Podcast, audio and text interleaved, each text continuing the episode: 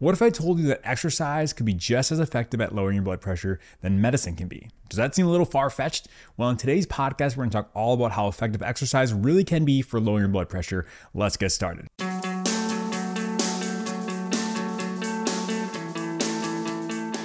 Welcome back, everybody, to the Building Lifelong Athlete podcast. Thanks so much for stopping by. I'm Jordan Rennicke. I'm a board certified physician in family medicine and sports medicine. And the goal of this podcast is to help keep you active and healthy for life through actionable evidence informed education. Thank you so much for stopping by. Really appreciate it. Today, we're going to talk all about blood pressure, specifically with exercise and how it relates and all that. And first question we want to ask here is why do we care, Jordan? Like, why are you spending time? Why should I spend my precious time here in the car or the gym or whatever listening to this? Well, it's because blood pressure is super, super important. It's actually one of our necessary nine. If you go back to the season one, I talked through my necessary nine, like the nine most important things for just lifelong health and being a lifelong athlete. And this is like probably one of the biggest rocks we actually have in terms of like things that actually matter. I always talk about focus on the big things, right? The big rocks, like blood pressure. This is one of them if someone says that like blood pressure doesn't matter, like I'll fight them. It's really so important. And this is like so undeniable. Like everyone says, like, yeah, blood pressure is really important. Now, like there's obviously nuance and debates on like what is the blood pressure? Is it 140? Is it 120? Like that. Like I, I understand there's definitely gray areas there, and I'm not opposed to that and talking about it. But if someone says like don't worry about blood pressure. Like they just they don't know anything. Don't listen to them. So this is really, really, really important though. It's probably, like I said, one of the biggest things. Honestly, a leading cause of premature morbidity and mortality globally. Like it happens all the time. And when you have elevated blood pressure, it can be called hypertension. Now, obviously, that's a formal diagnosis. Hypertension means you've been formally diagnosed and you have, you know, a couple readings of this elevated blood pressure. I'll talk more about that other podcast about what how we define that. But like I said, when we have this elevated blood pressure, it's directly related to increased risk of things like heart attacks, stroke, and kidney problems. So super important, and it's very important how you know we can figure out how to manage this. Like I said, this is a common, common complaint as well. So it's like not only is it really important, but I see it all the time. Like literally every single day I see someone with elevated blood pressure, whether it's just like a reading transiently because they're, you know, white coat hypertension, they're saying, ah, like, I don't want to be at the doctor, or they have like legit just hypertension. I see this every single day. And so it's really important to get on top of this.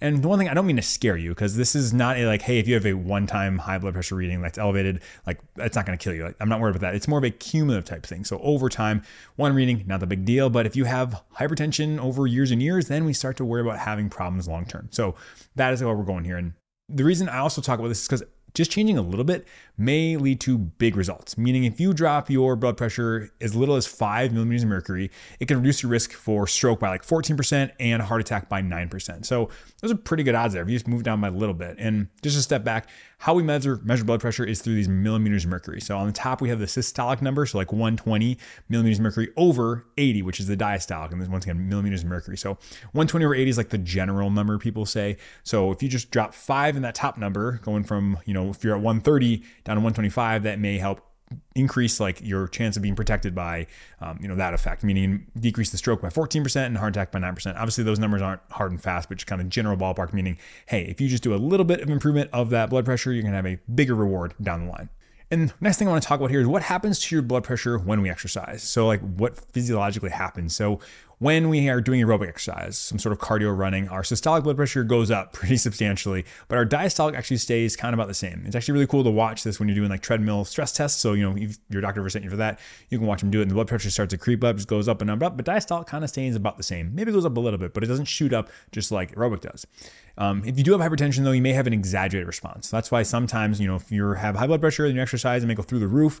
Um, that's something to discuss with your doctor, maybe, but that can happen. And then also, what can happen with blood pressure is after you stop, your blood pressure may drop below like your normal resting blood pressure. That's called post exercise hypotension. That can be normal for up to a few hours after exercise. Now, if you're doing resistance training, you're going to see a marked increase in both the systolic and diastolic pressures. A lot of times, like I said, you are, especially if you're valsalving, some of the recorded ones are like insane. They're like 300 over 150 or 200. It's like, it's been insane. But that's like when people are like valsalving, closing out, it's kind of like bearing down and then just like pretty much just tensing up everything in their body. So that's transient, right? It doesn't necessarily mean that you know, one second of that blood pressure is going to kill you. But like I said, when you do exercise, we will expect to see blood pressure go up, at least for sure the systolic, and then plus or minus the diastolic depending on your exercise. But so it's weird. You're like, okay, Jordan, you're telling me I don't want to increase my blood pressure, but when exercise, I do. Yes, it's paradoxical, but long term benefit, it's going to be good for you. Trust me, hang along here, it's going to be fine. But the next thing I want to talk about here is how does exercise compare to medications, right? That's like the number one question. Is obviously you go to the doctor, you have high blood pressure, the first response is, hey, let's start a medication most of the time. You know, hopefully, hopefully they're counseling you saying, hey, what are the lifestyle changes that we can try? What are, what are, how can we change our diet? How can we lose weight? How can we do all these things? That should be hopefully the first thing. But like I said, a lot of times it's really easy to prescribe medication and they work really darn well. So that is the first thing. But when we're looking at how does exercise compare medications, it's kind of tricky because the vast majority of the research is on medications and blood pressure. So, like something like 90% of the studies, I was looking at one of the studies that kind of aggregated them and said 90% of the studies that looked at talked about medication, only 10% looked at exercise. So, that's kind of where our, pers- our priorities are as a society there. But, like I said, I'm not just here to rag on people because it's just very easy to control that, right? It's very hard to control and get someone to do exercise. That's a challenging thing where you say, hey, you take this pill, you take this pill, you take the sugar pill. Like that's way easier to do. So I understand that and I get that from a controlling and research perspective. I'm not faulting anybody, but just goes to show we do not have that much data on exercise or blood pressure. But in general, how well do antihypertensive medications work? So, high blood pressure medications, how well they work? On average, uh, they drop your blood pressure about 8.8 millimeters mercury from the systolic perspective, but overall, the range is like 8 to like 15 is kind of what I've seen looking at the literature. Um, however, there was one network meta analysis that indicated that there was not sufficient evidence to suggest that first line pharmacotherapy interventions significantly reduced blood pressure to a greater extent than did exercise interventions. So they're pretty much saying, like, seem pretty similar exercise versus first line therapy. And when we talk about first line therapy medications, there's a couple main categories we talk about medications things called ACE inhibitors, uh, angiotensin receptor blockers or ARBs, calcium channel blockers, and thiazide diuretics. You'd probably recognize some of the name of the medications if you're on any of those. Like I said, I can go through those in a different podcast, but those are like our main categories. And additionally, I was looking at more data, and the, another meta-analysis that I saw indicated that although antihypertensives by themselves seem to have a higher decrease than individual exercise, when combined, meaning you do aerobic and resistance, they're very similar results. And so overall, it seems like, hey, we actually can get close to antihypertensive levels with exercise. That's pretty cool. And so now I want to dive into how much change will we actually see with exercise, right? So I kind of talked about might be similar, but let's dive a little bit deeper into the numbers. And first, we have to consider a couple different things in terms of is the patient hypertensive? Meaning, do they have uh, high blood pressure or the normal blood pressures? Because that matters. And also, we want to look at what type of exercise. So if the patient is hypertensive, has a history of hypertension, elevated blood pressure, then we'll expect to see a greater decrease compared to those people who have normal blood pressure, which kind of makes sense, right? If you're uh, have high blood pressure and it's at 140, then you just got more room to decrease it down. And so a training of exercise or medication may have a bigger impact on you as opposed to when you have normal, like your physiology wants to keep you at this spot, right? And if you're there normal physiologically with no medication, do anything, like your body's not gonna be like, okay, I'll just keep dropping it. No, there's it kind of has mechanisms to keep it similar. So that makes sense. If you have high blood pressure, there's more that you drop specifically with that. And then also type of exercise also matters. The big ones they talk about in literature are like aerobic training. So think of a traditional cardio, resistance training, isometric training. And they talk about combined training and then high intensity interval training. But like pretty much all types of exercises, but the vast majority of these things are like aerobic, classic cardio. Resistance is like weightlifting. Then isometric means static holds of some sort. So think about like doing wall sits or planks or something like that. Those are isometric. And overall, when we're looking at the data in general, we see about a four to eight millimeter drop in blood pressure for systolic for patients who have hypertension, and then about a two to four millimeter mercury drop in those who are normotensive. So not huge. And that's just looking individually, right? So that's like, hey, looking at a single like resistance or aerobic and just kind of looking like I said, isolated there. And you will see, like I said, very different things in different articles. And that's the biggest thing. They kind of look at these overarching meta analyses and they kind of aggregate them together, but you'll see tons of changes in systolic or diastolic uh, and bigger changes here and there and all those things um, based on the specific article you read. And so everyone's mileage is going to vary. And so let's break down into individual components here. Let's start with aerobic exercise. So aerobic, some RCTs or randomized controlled trials show that you can have a drop as much about either 10 points systolic or four diastolic with exercise alone. And in these data, most of this is on like running or cycling, so kind of steady state cardio for about 40 minutes a few times a week, like three to five times a week. But then also we did see some improvements from cardio for people just walking 30 minutes a day. So really, once again, wide ranging. But it does, like I said, they also looked at HIIT or high intensity interval training versus regular aerobic, and it looked like regular aerobic appears to be a little better, but HIIT still did improve blood pressure. So that can happen as well. Then if you look at isometric training, this one's super interesting, like kind of hot topic. You'll see it around there. But they showed they showed a general decrease of about 9.8 millimeters of mercury for systolic and 1.8 for diastolic. So almost 10 in a randomized controlled trial. And what they're doing there is either some sort of hand grip, so they're just gripping isometrically hand grip or a wall sit. And most of the studies I looked at used kind of the volume, the way they dosed it out was a 30% of maximal voluntary contraction. So 30% of what your like peak, peak one would be. And they did four sets at two minutes, performed three times a week. So really not that bad. I mean, four sets, two minutes, that's eight minutes right there, three times a week. And that's pretty impressive to drop about 10 millimeters of mercury systolic. So that's really interesting. From a resistance training perspective, they saw about uh, 7 million mercury drop in the systolic. And then when they combined things, so you did resistance training and cardio, it was up to about 13 millimeters of mercury. And so that's pretty impressive. And you look at the numbers, like I said, isolated by itself, you see isometric and you're like, what that? What, what the heck? Where's that coming from? Almost 10. And there's no real good answer that we'll talk about in a little bit.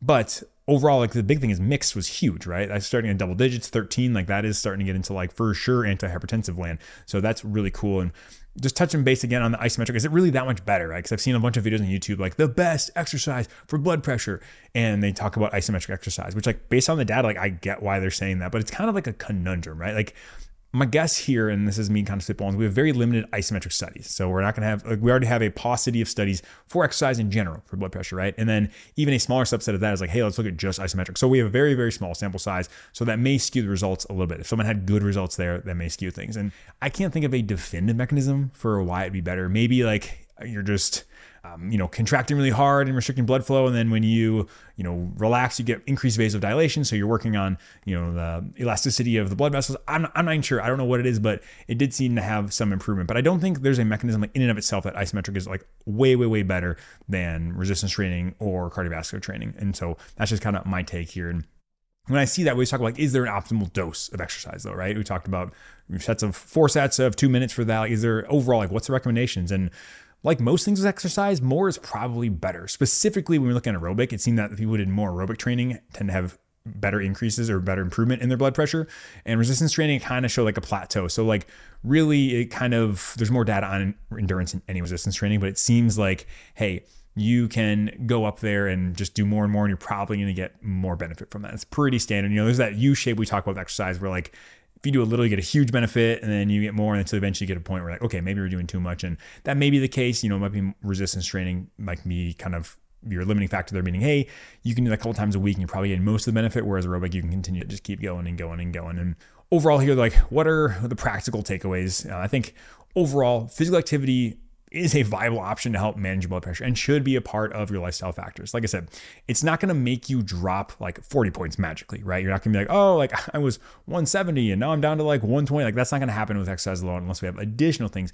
But it is reasonable to expect a five to 10 point reduction in systolic and maybe about a, you know, anywhere from two to five in diastolic. And that's just like with one exercise. If you do combine, might increase even more. And the problem is like there's so much heterogeneity in the studies, meaning there's lots of stuff. So overall, my recommendations like follow the physical activity guidelines like when appropriate like and then maybe with some potential modification so we talked about physical activity guidelines all the time i think those are good things to shoot for like it's really when we start to see like the best bang for our buck and getting the most benefits from physical activity obviously like i said more is going to be better and that's fine no one's going to be like i'm never going to be like dude, you need to stop working out. I'm only in rare, rare circumstances. But for the physical activity guidelines, talk about 150 minutes of moderate or 75 of vigorous aerobic activity with two times resistance training.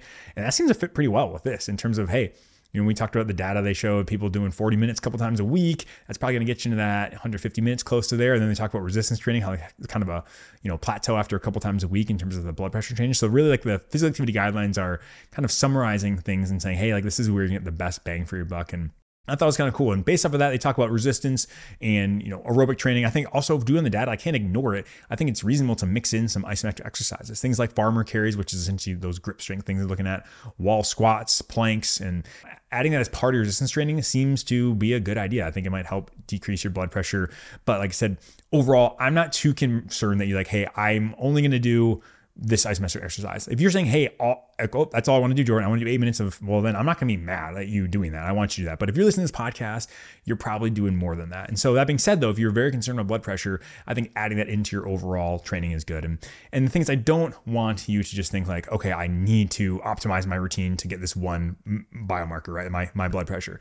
Because one, we know that combined training, you know, they talk about just isolated isometric was, you know, anywhere around 10. Combined was like 13 to 15. So combine, like if you had to pick one, like I'd go do combined training go do combined training. You can add an isometric if you want. Like I said, we might have some additive effects on that, but I want you to do a full training. I want you to really do a general, you know, well-rounded exercise routine because there's just so many other health benefits, right? Like if we're looking just at blood pressure and being very myopic about it, like maybe isometric might give you some benefit, but like step back, like we know aerobic is so good for so many things. We know resistance training is so good for so many things. So I, I don't want you to ignore that. Don't miss the forest for the trees and just be like, oh, that's the focus. No, no, you can add that as a component, but overall exercising is very good And it can be as good as medication. That's the coolest thing is, hey, antihypertensives can do about the same thing. And, and this is not to say stop your medication right away. Like never stop your medication when talking to your doctor.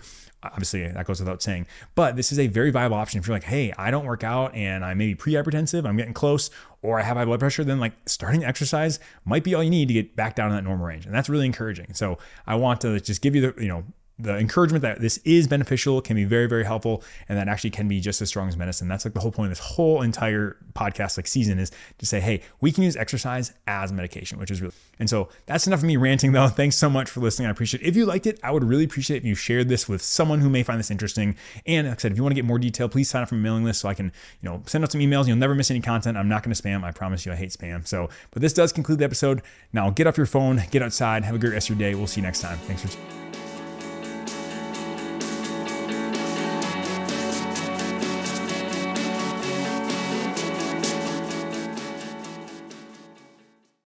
Disclaimer This podcast is for entertainment, education, and informational purposes only. The topics discussed should not solely be used to diagnose, treat, or prevent any condition. The information presented here was created with an evidence based approach, but please keep in mind that science is always changing, and at the time of listening to this, there may be some new data that makes this information incomplete or inaccurate. Always seek the advice of your personal physician or qualified healthcare provider for questions regarding any medical condition.